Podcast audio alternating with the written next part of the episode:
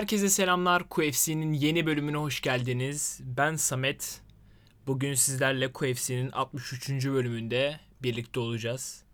Ekip arkadaşım Mali çok yoğun bir dönemden geçiyor. O yüzden bugün bizimle birlikte olamayacak. Önümüzdeki bölümlerde tekrar beraber yaptığımız bölümlere geçeceğiz. Fakat bugün bir haftalık aranın sonrasında yeniden birlikteyiz ve UFC Fight Night 188 Font vs. Garbrandt kartını konuşacağız ilk önce. Sonrasında haftalık haberleri konuşacağımız bölümü önümüzdeki hafta sonu düzenlenecek olan UFC Fight Night 189'u konuşarak bu kart hakkındaki tahminlerimizi yaparak kapatacağız. Hızlıca başlıyorum. UFC Fight Night 188'de prelimlerde birçok maç vardı. 6 maçın bir kısmı uzadı ve kararla sonuçlandı. Fakat bir knockout ve iki submission'a da sahne oldu. Knockout galibiyetini alan Bruno Silva gecenin ilk performans bonusunu almış oldu Victor Rodriguez'e karşı aldığı galibiyetle. Ee, bunun dışında Ben Rothwell ağır siklette prelimlerin featuring maçında Chris Barnett'ı yenerek ikinci roundda bir guillotine çok sonucu submit ederek galibiyete uzanmış oldu. Onun dışında Court McGee yine bildiğimiz isimlerden Claudio Silva'yı welterweight'te yapılan dövüşte ortak kararla yenerek galibiyeti cebine koyan başka bir isim daha oldu. Anakarttaki ilk maçımızda anakarta geçiyorum hızlıca. Orta siklette Jack Hermanson'la Edmund Shabazian karşılaştılar. Edmund Shabazian yenilgisiz sürdürdüğü kariyerinde üzerine aldığı ilk mağlubiyet sonucu Derek Brunson'a karşı bu maça tekrar bir geri sekme umuduyla gelmişti. Diğer tarafta Jack Hermanson'sa hep UFC orta siklet kemerinin etrafında dolaşan fakat bir şekilde ona ulaşamayan bir dövüşçü olarak bu maçı çıktı.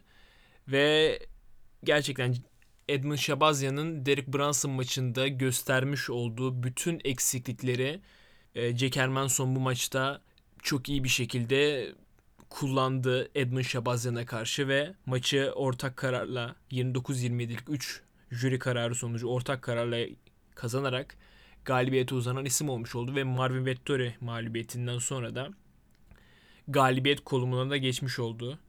Diğer tarafta Edmund Şabazyan dediğim gibi üst üste ikinci mağlubiyetini almış oldu bu mağlubiyetle birlikte ve Derek Brunson maçında ortaya çıkan soru işaretlerini de aslında çok fazla giderememiş oldu. Her ne kadar ikinci round içerisinde bazı takedownlarına Jack Hermanson'un yanıt verebilmiş olsa da özellikle 3. roundda Jack Hermanson'un Şabazyan'ın yorulması sonucu da tabi kullandığı takedownlarda başarılı olması Edmund Şabazyan'ın bu yönünde hala eksikleri olduğunu gösterdi.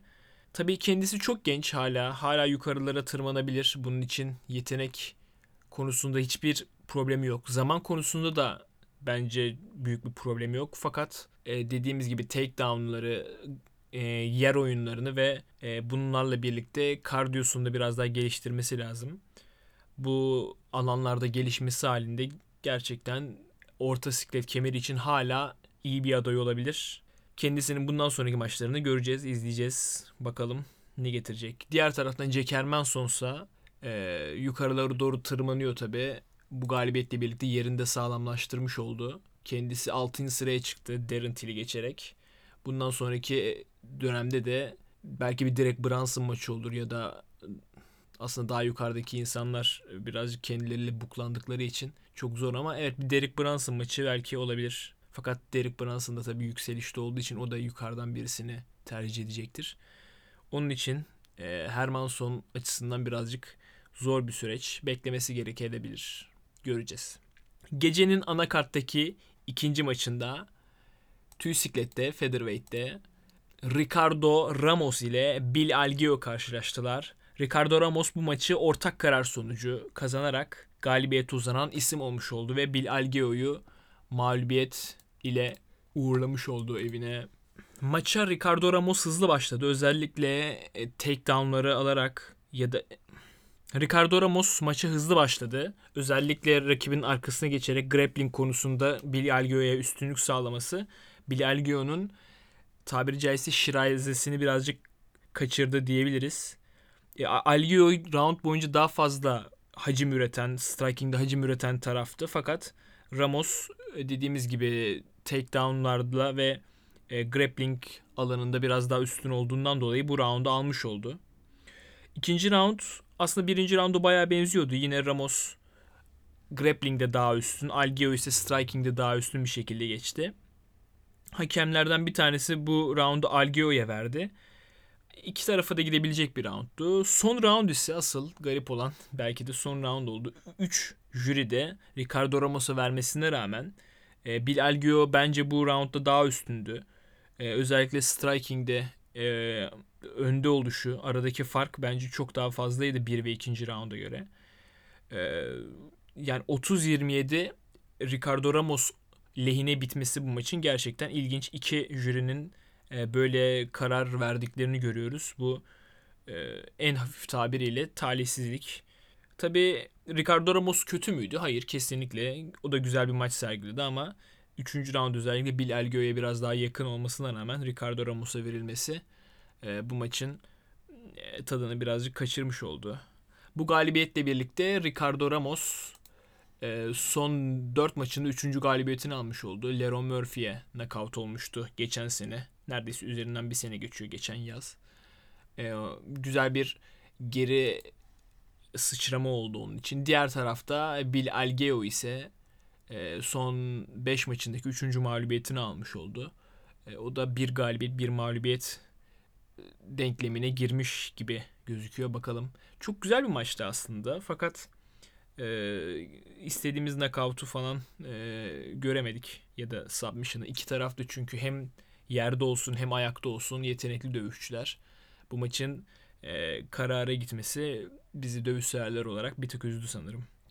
Geçiyorum sıradaki maça. Sıradaki maç kadınlar tüy siklette oldu bu kez. E, eski title challenger Felicia Spencer'la Norma Dumont karşılaştılar. Biliyorsunuz kadınlar tüy siklet çok nevi şahsına münhasır bir e, siklet. Şampiyon dışında dövüşçü sıralı değil. bu ilginç siklette gerçekten e, çok nadir maç görüyoruz zaten. Nurmo Dumont bu maçı, bu nadir maçlardan bir tanesinin de Felicia Spencer'a karşı ayrık karar sonucu galibiyeti uzandı. Ve aslında beklenmeyeni yaptı diyebiliriz. Çünkü Felicia Spencer bu maça daha favori çıkmıştı ve Norma, Norma Dumont gerçekten bizleri şaşırttı. Ki maçtaki performansıyla da gayet iyiydi. Özellikle birinci roundda ve ikinci rounddaki e, striking'de üstün olması, Felicia Spencer'ı çok fazla yanına yaklaştırması gerçekten kayda değer e, anlardı. E, Norma Dumont'un burada sadece daha fazla volüm üretmesi değil aynı zamanda daha isabetli de striking'de olması e, gerçekten göze çarpan noktalardan bir tanesiydi. Üçüncü roundda Norma Dumont rakibini yere bile aldı. Çok fazla duramadı gerçi.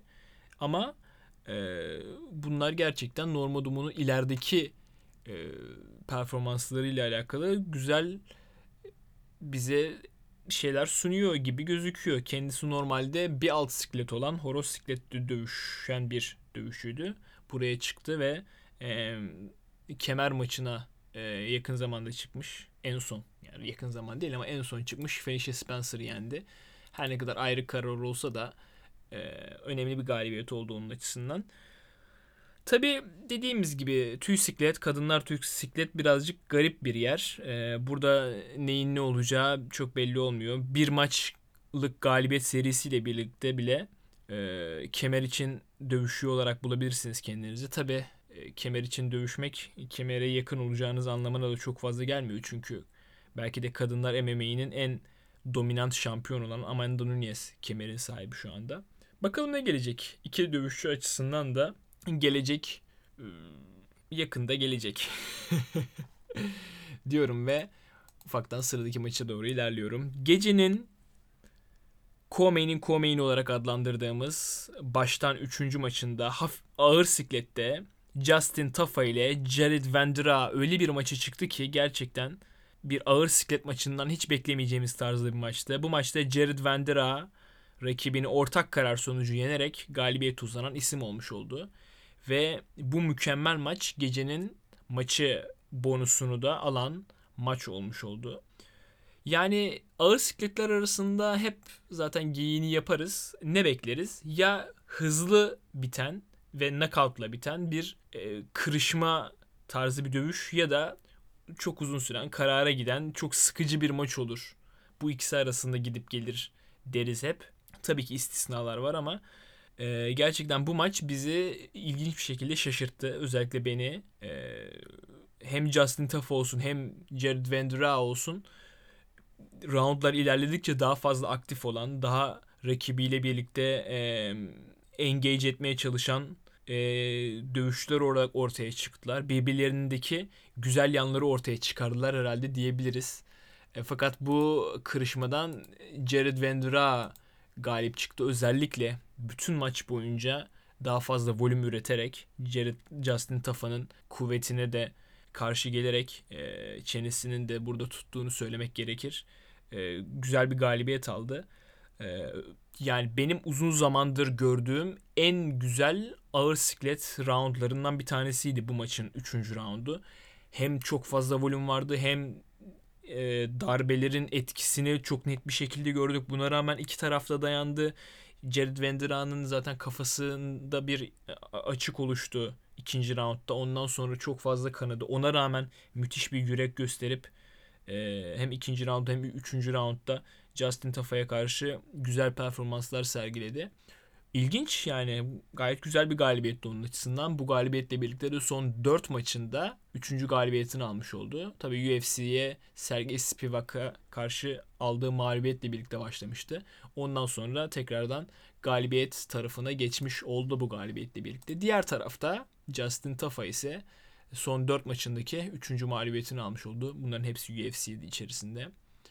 Yani onların tabi geliştirmesi gereken bir şey var. Ee, Justin Tafa'nın biraz daha defansif anlamda e, daha az yumruk yemek e, için yapması gereken şeyler, biraz daha hareketli olması, belki işte kardiyo konusunda da her ne kadar bu maçta 3. roundda güzel gözükse de e, daha fazla e, hacim üreterek maç boyunca e, rakiplerini biraz daha bunaltması e, daha mantıklı olabilir ki maç boyunca zaten kendi köşesi ona sakin ol, rahatla e, telkinlerini bolca söyledi. Justin Tafa'da çoğunlukla rahat olmasına rağmen bazen e, rakibini bulmak maksadıyla kendisini çok kasıp çok fazla enerji sarf eden hareketler de yapıyor. Bunlardan biraz daha kendisini herhalde e, arındırması gerekiyor diye düşünüyorum. Yaşı çok genç hala özellikle bir ağır siklet için. Bakalım. Onun için de umarız gelecek maçlar daha olumlu geçer diyoruz ve gecenin co-main eventine doğru ilerliyoruz. Bu maçta kadınlar çöp siklette Yan Jiaonan'la Carla Esparza karşılaştılar. Carla Esparza bu sikletin ilk şampiyonu.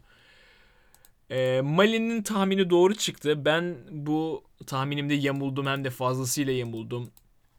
Carla Esparza rakibini ikinci roundda bir technical knockout sonucu yenerek galibiyete uzanan isim olmuş oldu ve Yan Jiaonan'ı uzun bir galibiyet serisinden sonra mağlubiyetle tanıştırmış oldu. UFC içerisindeki ilk mağlubiyetiyle de tanıştırmış oldu.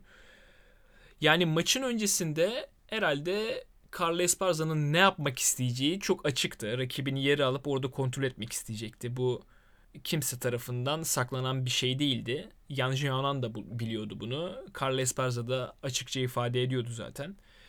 E, fakat diğer taraftan Yan Jiana'nın çok iyi bir takedown defansına sahip olduğunu e, hem UFC maçları hem UFC'deki için hem UFC içindeki maçlarda hem de onun öncesindeki maçlarında net bir şekilde görmüştük. Fakat Carles Parza, Carles Parza olmanın ne gerektirdiğini bu maçta çok güzel gösterdi. Maç başlar başlamaz hemen Yan Jiana'nı yere alıp müthiş bir şekilde kontrol etti. Gerçekten e, bütün round boyunca rakibini e, özellikle side control'da çok iyi bir şekilde kontrol etti.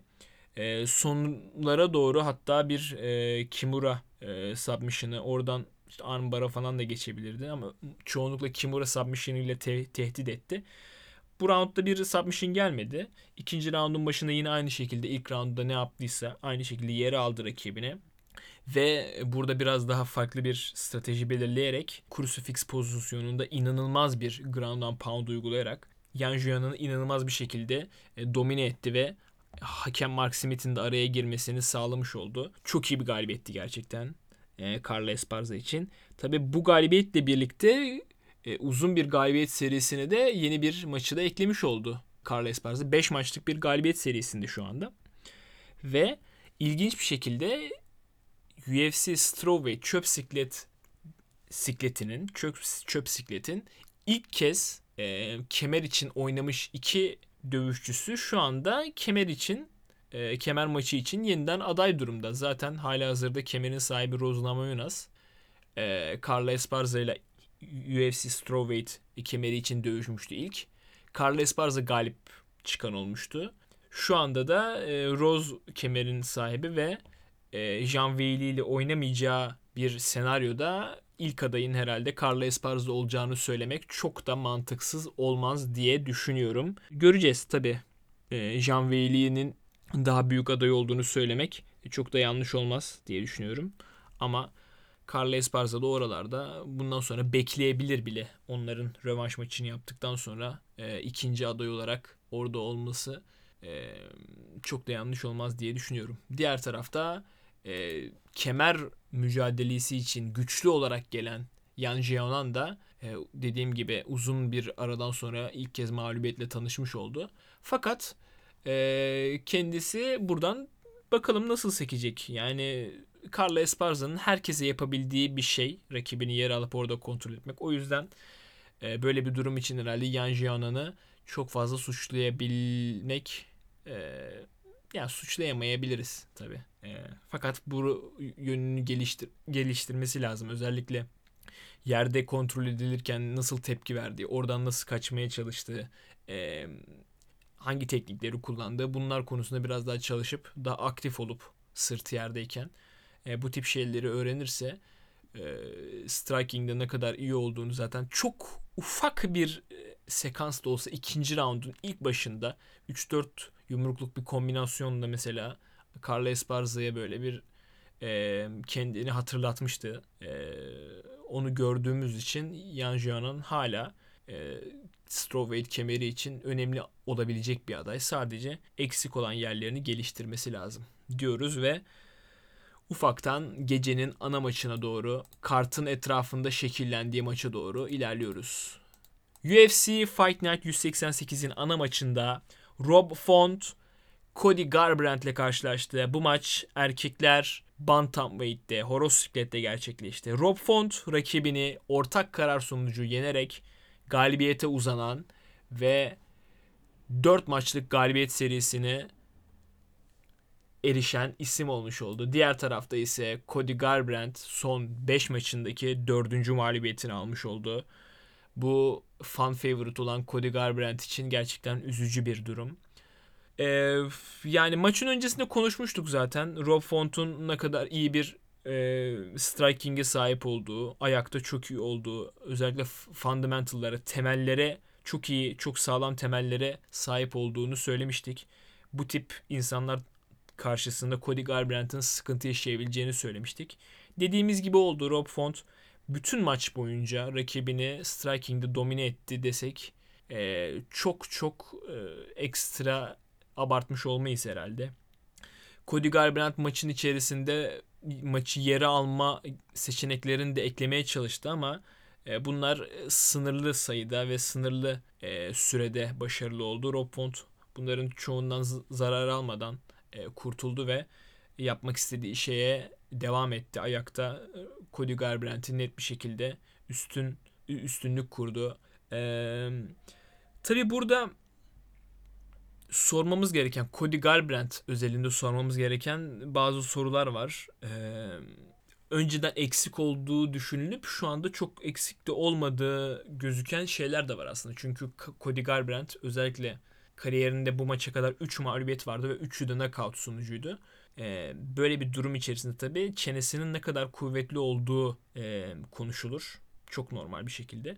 Fakat bu maçta 170'in üzerinde kayda değer vuruş yemesine rağmen e, o çene iyi dayandı. Tabii bu kayda değer vuruşların hepsi e, kafaya değil ama e, yüzün üzerinde kafaya bir kayda değer vuruş yemesine rağmen çenesi gerçekten çok iyi dayandı. Bir knockdown bile olmadı. Herhalde bu Rob Font gibi kuvvetli bir dövüşçüyü de e, dövüşçüyle karşılaştığında düşündüğümüzde Cody Garbrandt'in çenesi hakkındaki soru işaretlerinin büyük bir kısmını akıllardan silmiştir diye düşünüyorum. Fakat e, önceki mağlubiyetlerine baktığımızda bu mağlubiyetten biraz daha farklı olduklarını görüyoruz. Bu mağlubiyet gerçekten Cody Garbrandt'in e, özgüveninin düşük olduğunu gördüğümüz, Rob Font'un silahlarına karşı çok fazla alternatif üretemediğini gördüğümüz bir maç oldu. Ee, ya bundan sonra nasıl geri döner ilginç e, onun için zor olacağını düşünüyorum ben. Tabii bu 3 knockout mağlubiyetten sonra bir alt siklete, sinek siklete düşme gibi bir ihtimal olabileceğinden konuşmuştu. Artık bundan sonra onu düşünür mü? Çünkü dediğimiz gibi hep konuşuyoruz bunu. Horoz siklet, bantamweight gerçekten çok dolu. Ee, çok fazla iyi dövüşçü var ve burada Cody Garbrandt e, sahip olduğu yetenek e, toplamı ile birlikte ne kadar iş görebilir? E, gerçekten soru işareti. Yani çok iyi bir e, counter striking e, yeteneği var. Fakat işte Rob Font gibi daha fazla kula, kulaç açıklığına sahip olmuş, daha hızlı uzanan e, ve daha e, temellere daha hakim olan bir dövüşçüyle karşı karşıya geldiğinde ne kadar büyük zorluk yaşadığını çok net bir şekilde gördük. E, yani bir Piotr Jan düşündüğümüzde ne bileyim işte e, bir Corey Sanhagen düşündüğümüzde e, ya da ne bileyim Cody Stamen olur işte e, orada Marlon Moraes bile olur yani bu, bu dövüşçüleri düşündüğümüzde gerçekten hepsi belki striking'de temellere e, Rob Font kadar hakim değiller ama hepsi Cody Garbrandt için çok büyük tehditler olur olacaktır. O yüzden e, kendisi açısından doğru fikrin belki de e, sizin bisiklete düşmesi olabilir diye düşünüyorum. E, evet. Diğer taraftan Rob Font da dediğimiz gibi 4 maçlık bir galibiyet serisine ulaştı bu galibiyetle birlikte. E, son maçta Marlon Moraes'i çok net bir şekilde knockout etmişti. Ondan sonra Cody Garbrandt yenmiş olması zaten hali hazırda e, kemer resmi içerisinde ufaktan ismi anıl anılmasının üzerine bu galibiyetle birlikte de hepten o işin içerisine girmiş oldu desek herhalde çok fazla yalan olmaz. Ee, hali hazırda Aljamain Sterling kemer sahibi. Tabi muhtemelen Piotr Yan'la bir rövanş yapacak. Onun dışında Corey Sanhagen'la e, TJ Dillashaw'da yakın zamanda e, bir ay içerisinde, bir buçuk ay içerisinde oynayacaklar. O da kemer maçı için önemli bir e, maç olacak. Yani bunlardan hemen sonra herhalde Rob Font geliyor. Yani e, herhalde çok daha arkaya koymayız Rob Font'u.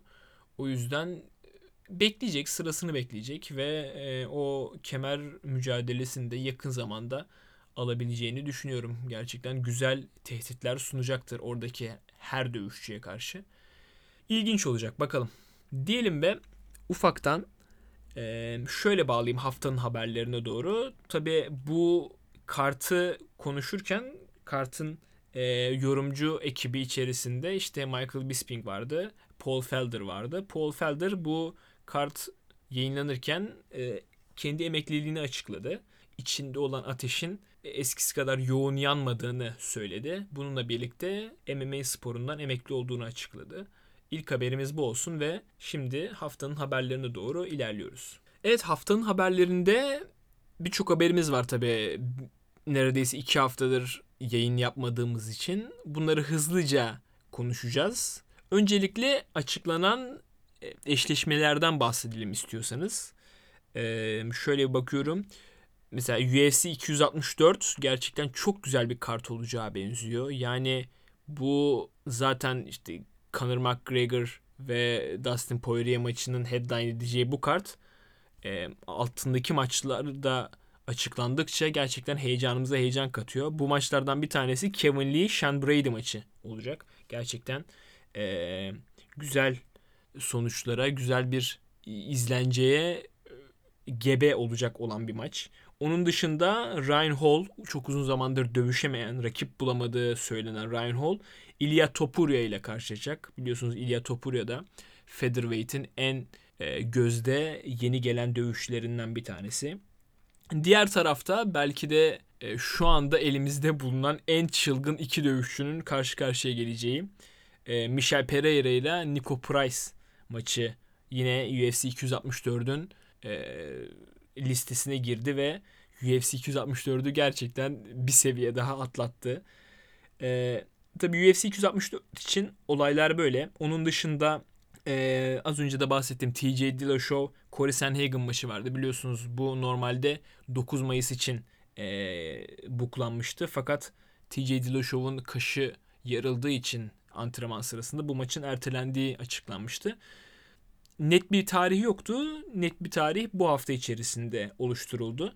E, bu maç 24 Temmuz'daki dövüş gecesi kartının ana maçı olacak.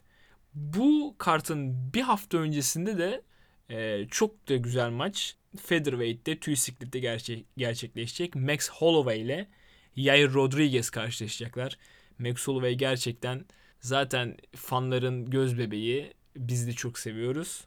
Kemer için dövüşmesi gerekirken e, bunu da kesinlikle hak ederken daha uzayacağı için sürecin süreç uzamasın ben aktif olmak istiyorum diyerek e, gerçekten herkes için tehlikeli olabilecek Yair Rodriguez'e karşı 17 Temmuz'da bir başka sınav verecek. Ve e, gerçekten çok güzel bir maç olmaya gebe bu maç. Onun dışında bakıyorum UFC 265 için başka buklanan bir maç var. Jose Aldo, Pedro Munoz Bantamweight'te, Horosiklet'te dövüşecekler. Gerçekten bu da çok güzel bir maç e, yukarıki e, sıralamaları e, ilgilendiren, yukarıki sıralamaları ilgilendiren ilk 5 için önemli olan bir mücadele olacak. MMA tarafındaki eşleşmeler bu kadar. Boks tarafında baktığımız eşleşmelere gelirsek MMA ile alakalı bir e, haber daha saklıyorum. Onu en son konuşacağım. Boks tarafındaki eşleşmelerde tabii bu haftalar içerisinde Tyson Fury'nin e, Anthony Joshua ile eşleşeceği konuşuldu geçen hafta. Fakat bunlar herhalde birer dedikodudan öteye geçemedi. Çünkü e, yakın zamanda Tyson Fury Deontay Wilder 3 maçının e, 24 Temmuz'da yapılacağı açıklandı resmi bir şekilde ve e, bu maçın da herhalde e, bu hesabın sonu olacağını e, düşünüyoruz. Bakalım ilginç olacak gerçekten. Ne olacak ne bitecek. İkinci maçı Tyson Fury bu kadar net bir şekilde yenmişken e, yendikten sonra Deontay Wilder nasıl dönecek? Kariyerinin ilk mağlubiyetini aldıktan sonra. Gerçekten bizi heyecanlandıran bir olay. Diğer taraftan e, bu hafta sonu olacak dövüşlerden bir tanesinde e, Floyd Mayweather e, boksun efsanesi e, YouTuber e, Logan Paul'la karşılaşacak. E, gerçekten ilginç bir maç olacak. Tabi dövüşsel olarak bir değeri olmasa da magazinsel olarak kesinlikle çok önemli bir maç olduğundan dolayı söylenmesi gerekiyor herhalde diye düşünüyorum. Ee, onun dışında onun dışında söyleyeceğim şeylerden bir tanesi de Logan Paul'un kardeşi Jake Paul yakın zamanda Ben Askren'le yaptığı boks mücadelesinde birinci roundda nakat etmişti Ben Askren'i. Ee, tabii bu karşılaşmaya doğru giden yolda işte soyunma odalarında falan Tyron Woodley ile mesela bir atışması olmuştu ekibinin. Bu çok ilginç bir şekilde gerçekten Jake Paul bu olayları yönetmeyi herhalde çok iyi biliyor ya da kendi menajerlik firması çok iyi biliyor. 28 ee, Ağustos için Tyron Woodley Jake Paul maçı açıklandı. Bu maçın e, bir boks maçı olacağı e, açıklandı. En başta Tyron Woodley bir MMA maçı olarak e, kendi kafasında düşündüğünü fakat sonrasında e, boks maçına da e, onay verdiğini kendi açısından söyledi. Yani herhalde Jake Paul'un en ciddi sinema olacak tabi. Herhalde değil kesinlikle en ciddi sinema olacak. Her ne kadar Tyron Woodley biraz daha e, formdan düşmüş son 4 maçında e, kaybetmiş olsa da e, Tyron Woodley Tyron Woodley'dir yani. Ondaki yumruğun kuvveti e, kolay kolay düşecek bir kuvvet değil o ve bu da Jake Paul'a fazla gelebilir. Gerçekten ilginç, merakla beklediğimiz maçlardan bir tanesi daha olacak. Ee, izle, izleyeceğiz muhtemelen çünkü dünya genel olarak Jake Paul'un e, bir yerde sıçmasını beklediği için adam bundan besleniyor gerçekten. Muhtemelen yine satacak bir pay-per-view olacaktır diye düşünüyorum. Ve buradan son haberime geçmek istiyorum. bu haberler kuşağı çok fazla eşleşmelerle domine edildi. Son haberimiz e, de aslında bu kez dünyayı değil MMA camiasını e, bütün bütünüyle etkileyen mi diyeyim artık yani tamamen böyle aynı cepheye e, gelmeye zorlayan bir haber. O da şöyle e, geçen haftalarda konuşmuştuk zaten Diego Sanchez'in nasıl UFC'den kesildiğini e, buna işte e, kendi koçu Joshua Fabian'ın sebep olmuş olabileceğini ayrıntılı bir şekilde konuşmuştuk zaten. Diego Sanchez bu haftaki yaptığı açıklamada Joshua Fabia ile aralarındaki koç sporcu ilişkisini bitirdiğini söyledi.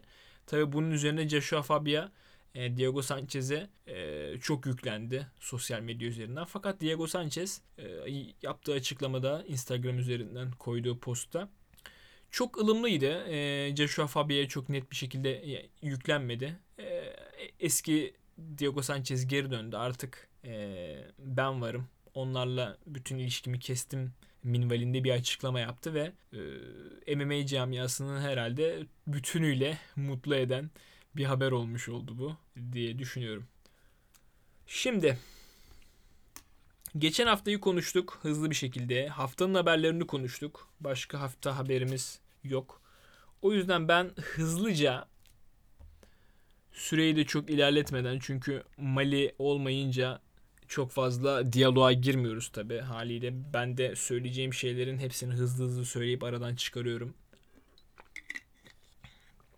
Önümüzdeki hafta yani bu hafta sonu düzenlenecek olan UFC Fight Night 189 ee, Sakai vs. Rosenstruck kartına doğru ilerleyelim ve bu haftaki programı da kapatalım.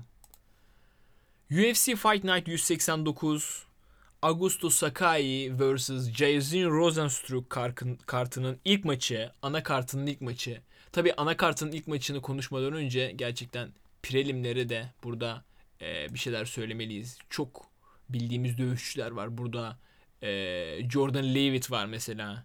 UFC debüsünü yapmıştı ve gerçekten olabilecek en gösterişli galibiyetlerden bir tanesini almıştı. Rakibini slam sonucu yenerek. Yine ondan sonraki maçta Sean Woodson'la Yusuf Zelal karşılaşacak. Ee, ondan sonra Makvan Amerikani var. Ee, yine bildiğimiz dövüşlerden bir tanesi. Kamuele Körk ile karşılaşacak. Sonraki maçta Francisco Trinaldo Müslim Salikov'la karşılaşacak. Yine bu iki tarafı da çok net bir şekilde tanıdığımız e, dövüşçülerden. Sonraki maçta e, Tanner Bowser'la Ilir Latifi karşılaşacaklar ağır siklette. Bu iki dövüşçüyü de yine sevdiğimiz dövüşçüler. E, sonrasındaki e, ve featuring prelim maçı olacak olan Montana De La Rosa ile Ariane Lipski maçı da bize güzel şeyler sunacaktır diye düşünüyorum ve ufaktan anakarta doğru ilerliyorum. UFC Fight Night 189'un anakartının ilk maçında orta siklette Tom Breeze ile Antonio Arroyo karşılaşacaklar. Şimdi aslında bu iki taraf çok fazla aşırı bildiğimiz e, UFC'de çok popüler olan dövüşçüler değil. Fakat Tom Breezy UFC'ye çok iyi bir başlangıç yapmıştı. E, 2015 yılında 3 e, maç üst üste kazandıktan sonra gerçekten İngiltere'nin e, en iyi dövüşçülerinden bir tanesi olabilir UFC içerisinde deniyordu. Fakat sonrasında e, Sean Strickland'da aldığı mağlubiyetle başlayan süreç içerisinde 5 maçta 3 mağlubiyet almış oldu. E, bu senenin başında dövüşmüştü. Omer Ahmedov'a karşı yenildi mesela son mağlubiyetinde. E, diğer tarafta Antonio Arroyo ise e, UFC'de dövüştüğü iki maçı da yenildi. Özellikle son maçta Darren Win'e karşı aldığı mağlubiyet beklentilerin birazcık e, ters düşürdü diyebiliriz herhalde. Çünkü Antonio Arroyo çok uzun bir dövüşçü. Karşısında Darren Win e, cüssesiyle biraz daha küçük kalıyordu Antonio Arroyo'ya karşı. Buna rağmen Arroyo aradaki mesafeyi koruyamayıp Darren Win'in maçı biraz daha yakın istemesine ve bunu uygulayabilmesi sonucu e, mağlubiyetle tanışmış oldu. Tanışmış oldu da denmez ama işte mağlubiyetle karşı karşıya kalmış oldu. Dediğimiz gibi Tom Breeze aslında iyi bir striker. E, bence Arroyo'dan daha iyi bir striker. Fakat Arroyo'nun eksik olduğu nokta olan baskıcı dövüşçülere karşı e, problem yaşama olayını çok fazla Arroyo'ya kabul ettirebilecek bir dövüşçü değil. Çünkü her ne kadar çok yetenekli olsa da hem yerde hem ayakta daha iyi bir striker olsa da çok fazla pressure yapan, baskı uygulayan bir dövüşçü değil. Bu yönden Arroyo kendi oyun planını biraz daha uygulayabilir gibi düşünülüyor. Ama bu konuda Arroyo'da büyük sıkıntıları var. Yani oyunun nerede olacağını, nerede devam edeceğini çok fazla bilebilen bir dövüşçü değil. O yüzden burada biraz daha iki tarafta sanki abi maç senindir. Yok abi hayır maç senindir falan gibi böyle birbirlerine verecekleri bir maç olabilirmiş gibi düşünüyorum. Ve e, bu tabi mecazi anlamda. E, böyle bir durum sonucu da daha fazla yeteneğe sahip olan Tom Braze'in maçı e, karar sonucu kazanabileceğini düşünüyorum. Sıradaki maç yine orta siklette e, Duško Todorovic ile e, Gregory Rodriguez karşılaşacaklar. Duško Todorovic'i e, biliyorsunuzdur e, mağlubiyetsiz geliyordu son maçına karşı kadar. E, Punahele Soriano ile yaptığı maçta çok iyi başladığı maçta e, çok net bir şekilde knockout olmuştu Soriano'ya karşı. E, diğer tarafta e, Gregory Rodriguez ise e, UFC'de debüsünü yapacak. Şimdi baktığımızda Rodriguez iyi bir striker. Özellikle vücudunun da büyük olması, bir orta siklete göre büyük bir dövüşçü olması e, onu istediği şeyleri striking'de yapabilmesini sağlıyor. Fakat diğer tarafta Duško Todorovic çok bence well rounded yani baya e, her şey olan cephanesinin her şey olan bir dövüşçü. Her ne kadar son maçında net bir şekilde yenilmiş olsa da e, Soriano'ya karşı oradan iyi sekeceğini düşünüyorum. Çünkü kendisi zaten çok genç de bir dövüşçü. Oradaki e, hatalarından öğrenebileceğini de düşünüyorum.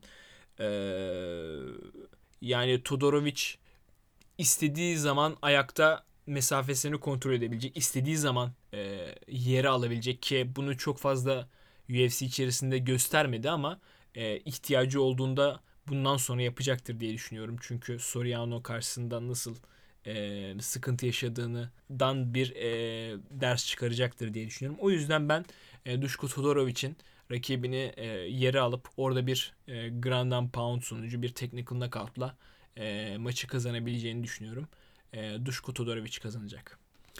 Sonraki maçta gecenin anakarttaki 3. maçında Welterweight'te Santiago Ponzinibbio ile Miguel Baeza karşılaşacak. Belki de bu gecenin en güzel, en eğlenceli maçı olacak bu maçta. E, Santiago Ponzinibbio e, uzun bir galibiyet serisindeydi fakat e, geçen sene bu senenin bu senenin ilk kartında e, Li Jingliang'a karşı bir knockout mağlubiyet aldı.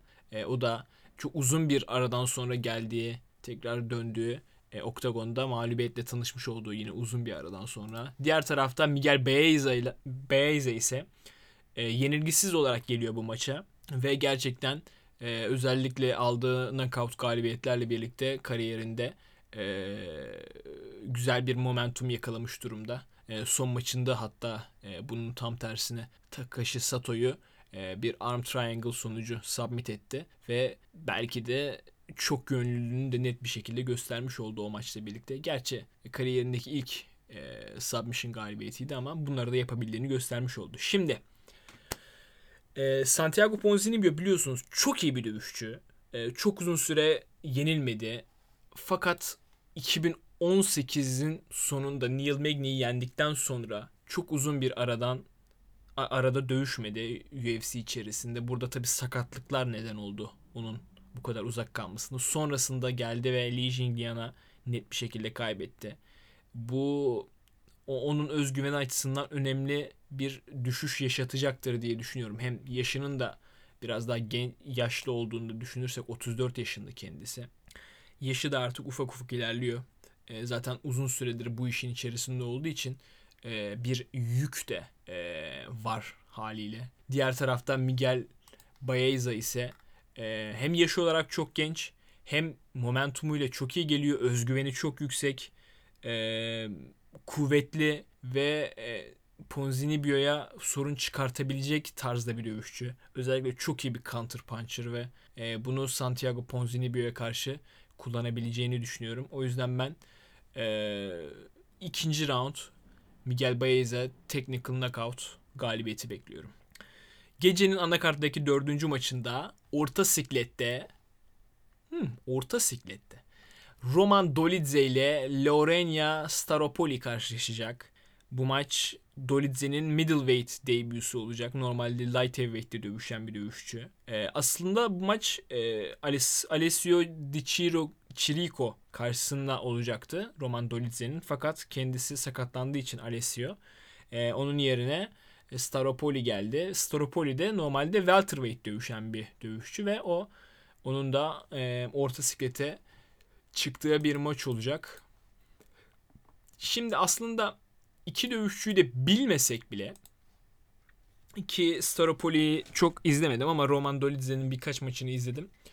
Ee, bir dövüşçü hafif ağır sikletten orta siklete düşüyor. Diğer bir dövüşçü welterweight'ten, welter sikletten orta siklete çıkıyor.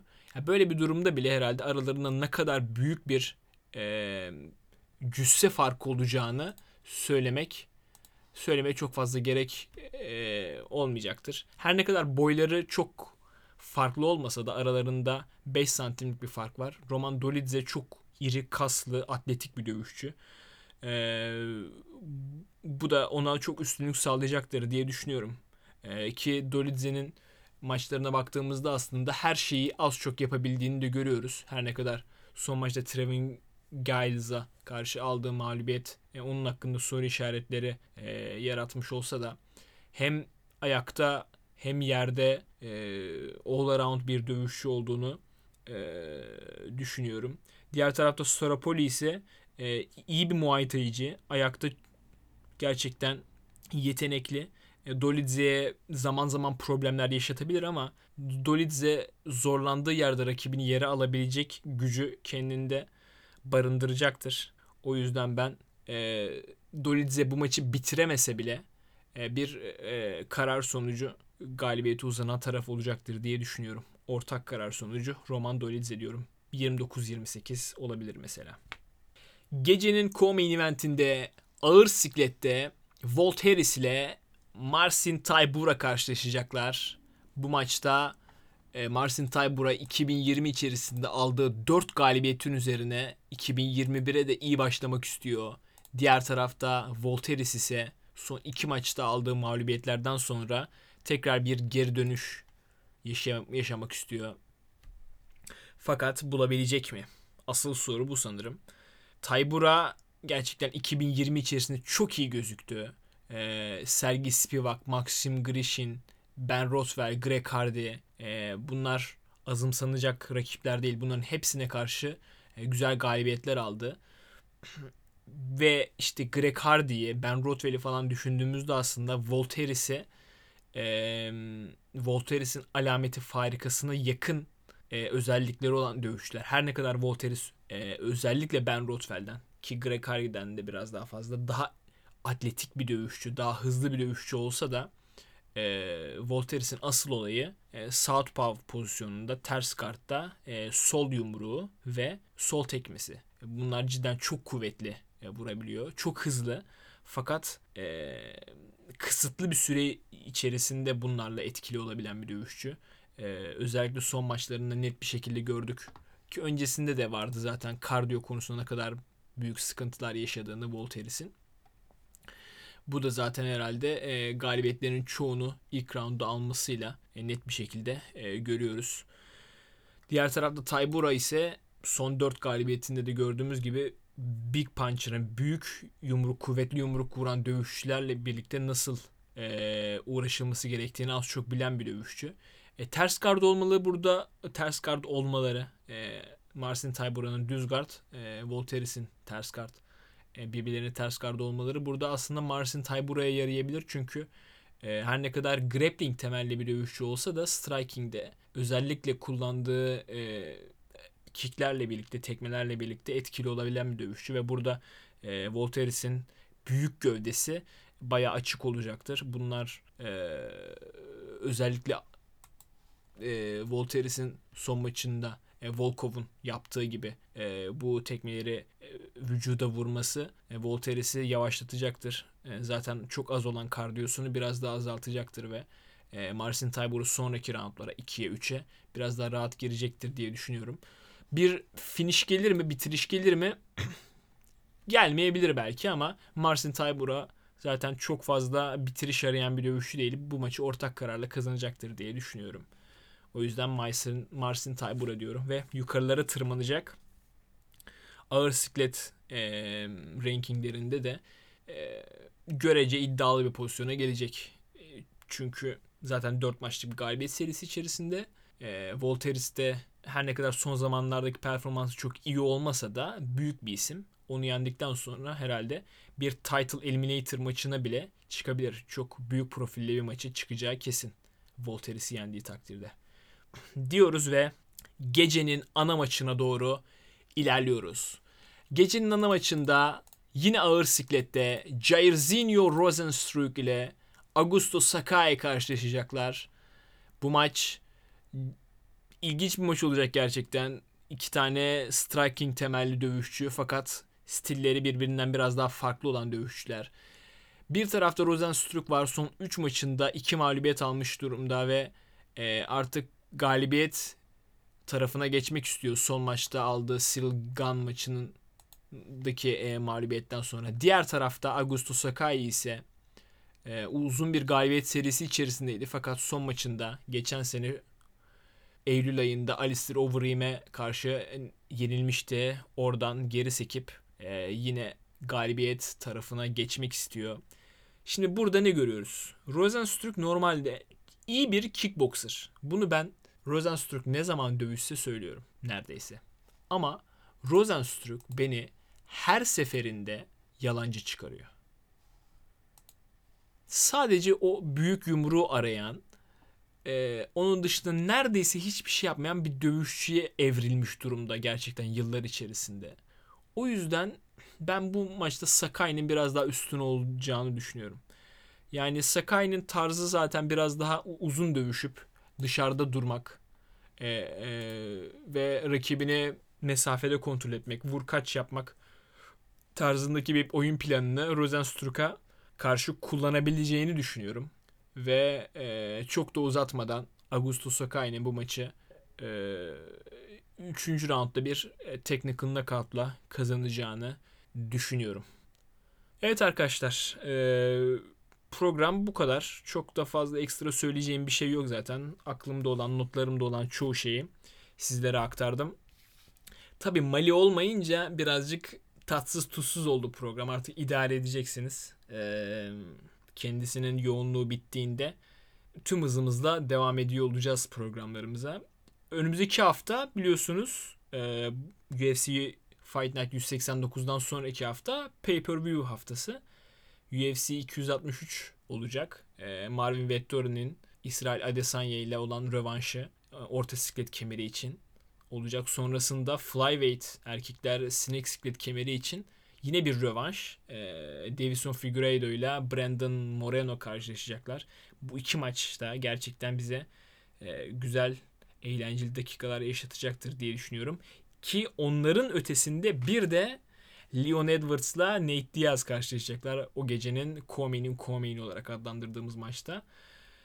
Merakla bekliyoruz. Bakalım inşallah bu haftaki UFC Fight Night 189 da bize güzel şeyler sunar. Ee, sonrakinde pay-per-view eventine de e, yüzler gül, güleç bir şekilde ilerleriz diyoruz ve ben Deniz Samet e, UFC konuştuğumuz QFC'nin 63. bölümünde beraberdik. E, kendinize iyi bakın. Hoşçakalın.